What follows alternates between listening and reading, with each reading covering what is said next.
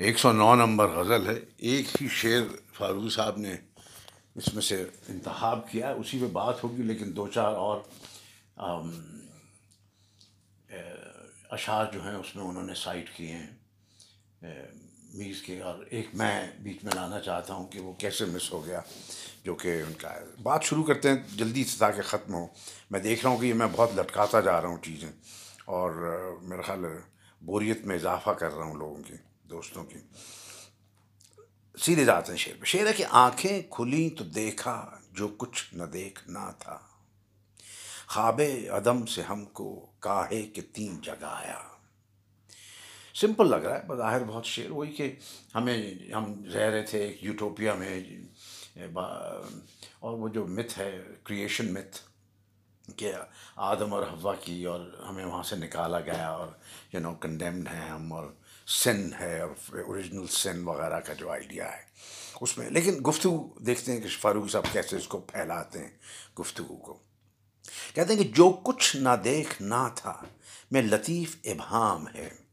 نہ دیکھنے والی چیز میدان حشر ہو سکتی ہے۔ میدان حشر کا مواخذہ ہو سکتا ہے۔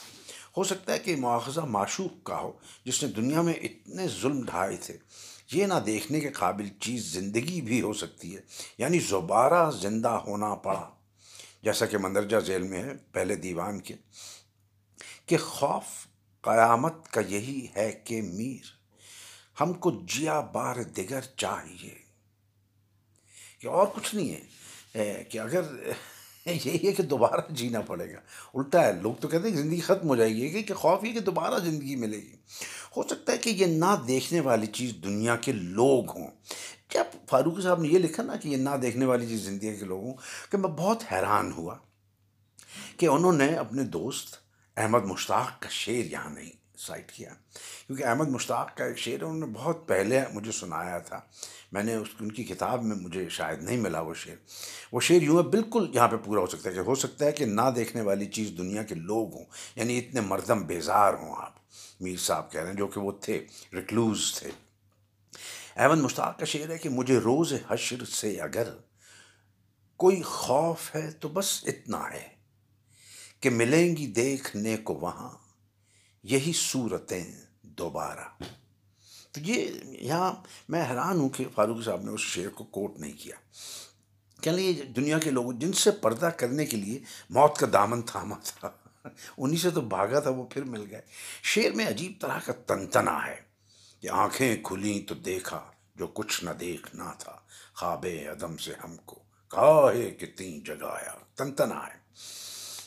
میر کے تنتنا کے جو ہے قصہ، اس پہ فاروقی صاحب بڑا غور کرتے ہیں اور بہت ہی اس کو پوائنٹ آؤٹ کرتے ہیں، اشارہ۔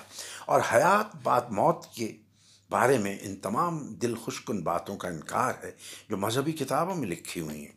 لیکن ایک دلچسپ امکان اور بھی ہے جو میں نے شروع میں کہا تھا یعنی کہ خواب عدم سے مراد موت نہ ہو، بلکہ عالم ارواح یعنی عالم ارواح کا سکون ہو۔ اس دنیا میں آنے کے پہلے روحیں عالم عدم میں ہوتی ہیں۔ پیدا ہونا، ان کے لیے آنکھ کھولنا یا آنکھیں کھولنا بھی استعمال کرتے ہیں۔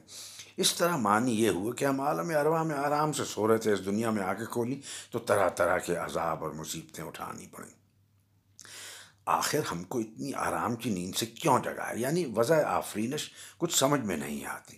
جب آفرینش میں رنج ہی رنج ہے، یہ صحیح ہے کہ محاورے میں خواب عدم کے معنی موت ہے یعنی عالم اروا نہیں، لیکن لغوی اعتبار سے اس معنی میں کوئی ایسی قباحت نہیں ہے۔